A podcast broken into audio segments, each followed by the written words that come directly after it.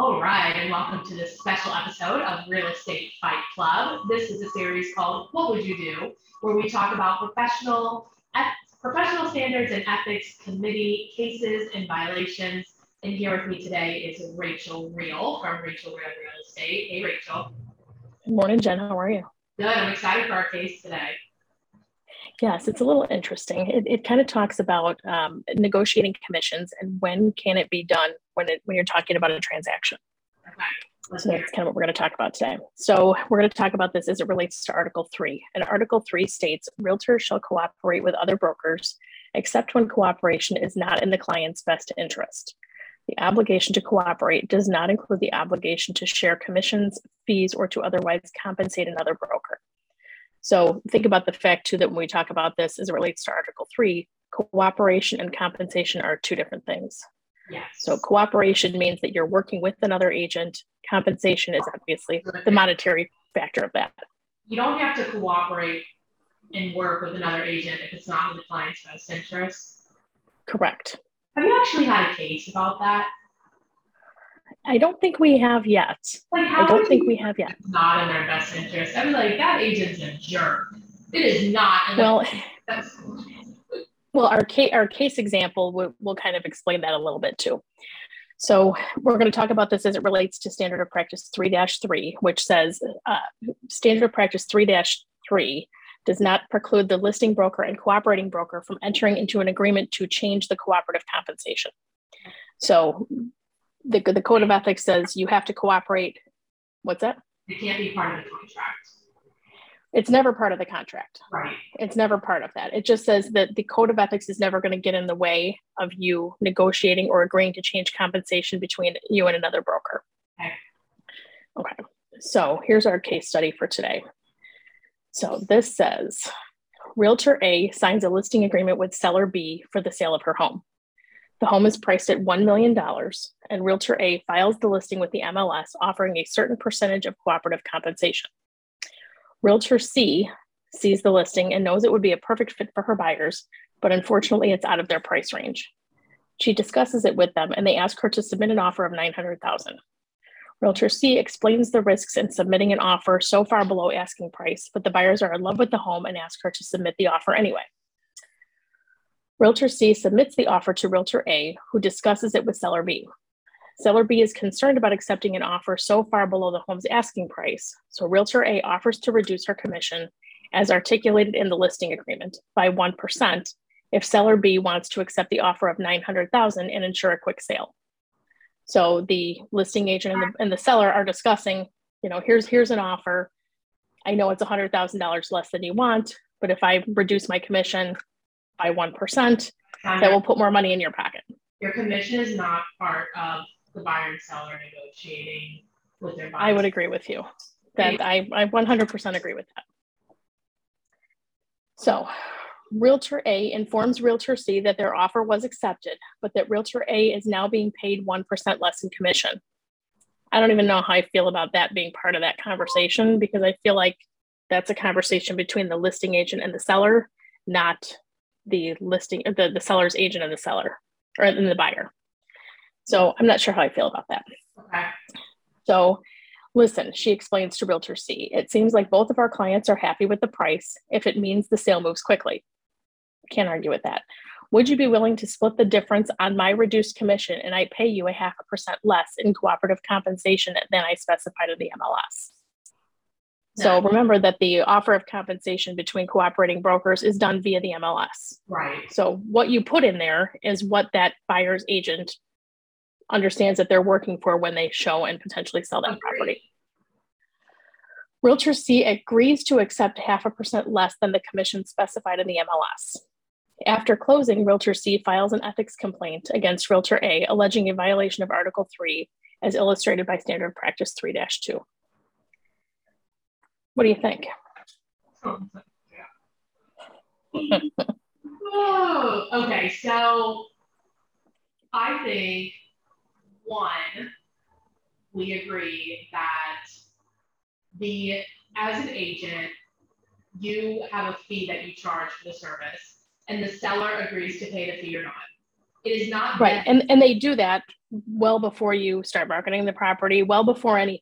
It's just It yeah. here is my fee. It's not contingent upon all these other factors. Right, and, and I think we did a real, an actual real estate fight club episode on this in the beginning, but it is not, yeah, it's, it's not, it's not negotiable later on. That's one. Right. Second, I have I have seen instances where agents, listing agents will say, here's my fee, it's X percent. However, if we get it under contract in the first two weeks or one week or whatever it might be, some predetermined time frame, their compensation may drop a little bit. and that's fine, whatever you agree, whatever Right, fee is, that's fine, do whatever you want. right, right. It's done ahead of, it's done ahead of time, right? Like, this is what I'm gonna do for you, seller, and here's the fee associated, however you wanna do it. So, and then secondly, if you are an agent that has agreed that, hey, if we get a lower price and then I will reduce the commission by such and such, then that's on you. You should Yes, I agree. ask your colleague to take a reduction when you've already told them what the fee, what they would be paid. It's ridiculous. Eh, eh, one hundred percent. Right. I agree. Okay, so then the question is, is, is, I, don't really think that once that buyer agent agreed to take a reduction, they can't then come back and say, well, it's a violation. They should have just said no. Absolutely. Absolutely. Now you also cannot take compensation and make it part of a negotiation. So that's a little bit of a different, that's another standard of practice. That's that's not part of this. They're not saying, hey, I'm going to write this offer or I'm going to, we're under contract, I'm going to cancel this offer Right. if you don't give me X. You can't extort people. Let's just be clear there. Just saying. Why are we in real estate? if we can't I don't, I don't know. I never really thought about that, but yeah, that's what it is, right? Oh, 100%. yeah, This is so dramatic. I know. Should we take a break? Let's take a break and then we'll talk about the the findings here. Exactly. All right. So the two um, partners that I want to tell you about today, the first one is Cyberbacker. So Monica and I really love Cyberbacker. They help us with a lot of our social media posting, um, our newsletter, just different like tedious tasks, especially marketing. It really helps us out. So if you go to cyberbacker.com, you decide you want to be in, um, sign up with them, use code Fight Club. And then the other one is our coach, John Kitchens. So he's a, well, he's my coach, he's not Monica's. But um, I think everybody needs a coach so that it will help reveal your blind spots and why, if you're not where you want to be, it will help you get there faster. So if you go to coachcode.com and sign up, he's got a lot of um, classes and different things coming down the pipe. All right, Rachel. Okay, so are we in agreement that the the change in the compensation is between the listing brokerage and the seller? And really shouldn't shouldn't you shouldn't be looping another agent into your negotiations between your and you and your client. No, You I, think about the fact that these are two different sets of people. I, I You've got a, yeah, a listing brokerage and a seller and a buyer's broker and a buyer. Th- those two agreements are are this. They th- there's a line down the middle here. They don't need to cross, and they shouldn't. they shouldn't cross, yeah, and I think like if. Okay, I have two schools of thought, like one, I think it's okay to ask, maybe, I guess, I don't really think it is, but like, also, I would probably, I mean, I don't know, I probably would ask too, but I also Well, think, think about think about this. If you were an employee of a regular, just some, you know, any company, and you were agreeing to work for fifteen dollars an hour, and then when it came to payday, they asked you, "Hey, I know you work. We said you'd work for fifteen an hour. Would you take 10? right. My No. answer to that is no. Yeah, you have to- so like, and that's the thing, like the buyer's agent has to say, no, when we saw it, I was under the impression that the fee to me would be this. So, Absolutely, Hold, stand your ground a little bit, and and and understand that if if for some reason the MLS is offering a compensation to you that's le- that's less than what you would normally work for, then it's your responsibility to close the gap with your buyer correct. via a buyer agency agreement. Sorry, that. Oh, what? What? Agreement, oh my. right. Son. I know. It's it's a it's a crazy thought. Oh, It's a totally crazy thought. Yeah, but I think like, if I'm the buyer agent and the seller comes to me, the seller's agent comes to me asking me about this commission, in my head, I am thinking, well, if I say no, they're not going to take the client's offer. Is it worth And that's that is a violation of the code of ethics. Yeah, but how do you prove that? I think there's ways to prove it via documentation, uh, I mean, timing, phone records. I mean, there's there's all different kinds of ways you can build a timeline for these things.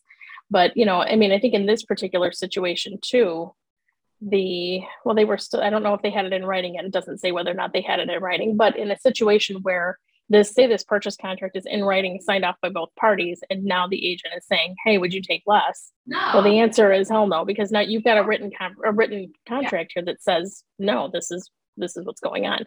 Now, again, I think if you are an agent, a buyer's agent, and you say, "Well, we're going to cancel this contract unless you offer us this," I think we have a bigger problem. or a seller's agent that says that either side. Right. Yeah. Right. If you can't agree to this, then we're going to cancel. I think the listing agent, if they are renegotiating, they can always speak for themselves, the broker and themselves. Right. Um, and I don't think that they should just, yeah, I don't know, I agree. Well, like you said, that's on you. If you want to agree to take a lower percentage, you have to be able and be willing to eat that if the other agent says no. And the other agent has every right to say no. Yeah, and but the question is, is like, should you even ask? my opinion, no. It's it's in black and white. It's not like you're trying to negotiate something here that we don't know what the answer is. Right, exactly. So- All right, so, but I, I don't think that based on, I don't think that that agent was in violation because I I don't know, I just think that the buyer agent said yes, and so they agreed and it was done. They agreed and it was done. Right. If they would have said no and then it didn't get done, then yeah, I think they would be in violation. I don't know. Mm, Exactly. No, I, I think that that's I think that's a fair way to assess it. So at the hearing on the matter, Realtor C argued that by asking her to accept a half a percent less in cooperative compensation after the offer was submitted. So there's there's the thing. After it was already submitted, Realtor A was unilaterally modifying the compensation with regard to that transaction. The hearing panel disagreed and found no violation of Article 3, noting that Standard of Practice 3 3 specifically authorizes listing and cooperating brokers to enter into an agreement to change the compensation for a transaction at any time, and that the Code of Ethics would never interfere with the negotiation of commissions between listing and cooperating brokers. The panel also noted that Realtor C could have said no to the reduced commission, Right, and in that instance, Realtor A would have been obligated to pay, pay the commission stated in the MLS. It's kind of a hard thing though, because I do imagine that they would feel like, well, if I say no, then this deal's not gonna happen to the client. Right, right. And I think if that if that I think if you if we went down that path and you kind of went you know took it step by step and if that happened I have to think two brokers were designated managing brokers would be getting would be getting involved and having a conversation that hey this you you can't do this and if you do this you're going to find yourself in a big pickle Except that you're right, sure. I mean, right, that, that could happen. Or right it could just, your client then doesn't have a house. You know what I mean? I don't know. I mean, people Right. get real picky about, they get real petty about things. Yes, they do. Yes, they do. And in that situation, too, as that agent who may be being asked to take less money um, than they normally would have, and feeling like that may happen, I would agree that I would probably stick it out and then address it at the end of the at the end of the transaction exactly. and try and recoup that from the other brokerage or Yeah, I, I'm not really sure. Yeah. I mean, I think. I mean, I would not I would never do anything to jeopardize my client's ability to get a house that they wanted. I know that's the thing, and it has happened where, like, I've you know been called and said, hey, they have a hard net that they need to get because of what they owe on the property. Right. I've seen it with times where the agents have reduced their compensation, but the seller still gets a lot of money.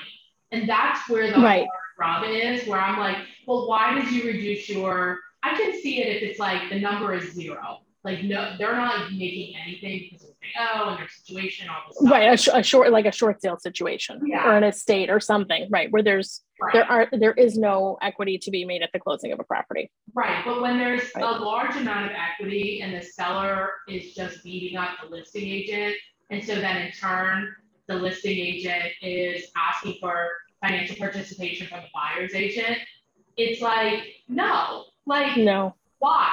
What is the point? no, No, why am I just no. giving them money? They have already agreed to allow you to market the property for X amount, and you, you Right. have to, to charge, then you told me what my fee was gonna be, I agreed to the fee, why, why would I go for less? I always laugh at the the as we kind of talked about earlier when you have a listing agreement between a seller and a listing agent and there's that verbiage in it that says if it sells within, you know, the first 2 weeks or a month or whatever, we'll reduce the fee.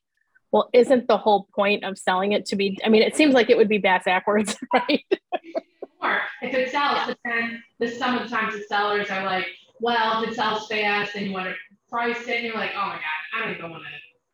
Right. I feel like it's a not right. It's it's it gets it gets funny, but you know, your your whole job as a listing agent is to market the property and sell it within the quickest, the shortest amount of time, the least amount of stress to the seller, and at the most money to the seller.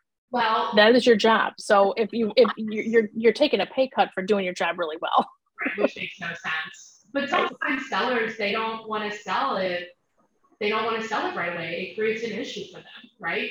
And so like, that's the conversation is, okay, well, we either need to delay, or based on, Right. based on market. We need to make sure that we ask for a post-closing occupancy, or delay closing, or there's options, right? But like. there are some options, right? And the private network is kind of where that that's the only benefit I really see to the private network is for someone to be able to maximize or, or capture, you know, some kind of quirky thing that they might need, a long timeline, a rent back, you know, a, a closing, you know, we're in the middle of winter here. If I would like a spring closing, then let's put it on the private network where maybe somebody else who's looking for a spring closing might be completely okay with that. I don't want to eat up market time you know, for something like that when it doesn't make any sense. That's my only, the only positive I see to the private network. I see a lot of, a lot of problems with it, but that's one of my only, it's one of my only positives to it. that's good, I'm glad you can see that, Yes. you're such a ray of sunshine, Rachel. Uh, Aren't I? Right. Well, um, if people have a referral for you in Chicago or they have a question, what's the best way to get a hold of you? Best way to reach me is by cell phone at 630-542-8688. You can shoot me a text there anytime or via email at rreal at dealwithreal.com. Awesome. Thanks for being on, Rachel. I'll see you. Well, Thanks, Jen. Yeah. If people want to see this case, they can go to jennifermartlin.com slash vault and there's a folder for what would you do and you can see the written out case. All right. Thanks. Rachel. No problem. See you, Jen.